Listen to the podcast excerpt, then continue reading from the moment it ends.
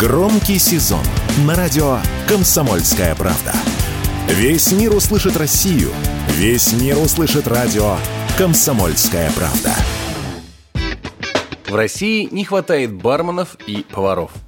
Рестораторы пожаловались на нехватку кадров в общепите. Дефицит персонала достигает 20-30%.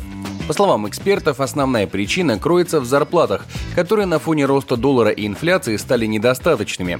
Об этом радио «Комсомольская правда» рассказал основатель сети ресторанов «Мясо и рыба», председатель координации Совета Федерации рестораторов и ательеров Сергей Миронов.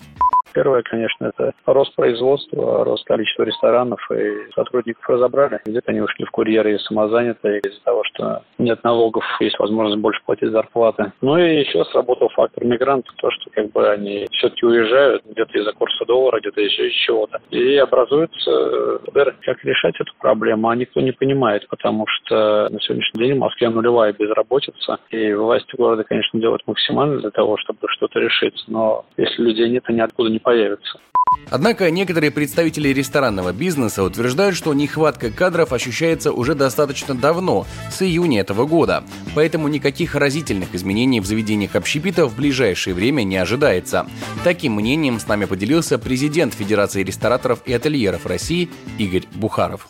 Ничего не будет, все будет нормально продолжаться и будет работать. Я думаю, что ничего не изменится. Но кто-то отменяет меню, кто-то сокращает его, кто-то, ну, какие-то вещи делают, но это никак, в общем, не повлияет. Заведение закрывается не из-за того, что нет персонала, а в том числе неправильно выбранные концепции, неправильно подобранное меню, неправильно выбранное место, неправильно выбранные поставщики, с которыми ты работаешь. Конечно, персонал – это важная история, но это не только это.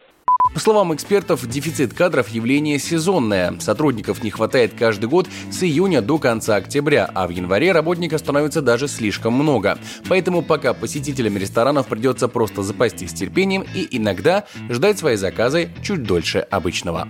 Егор Волгин, радио «Комсомольская правда».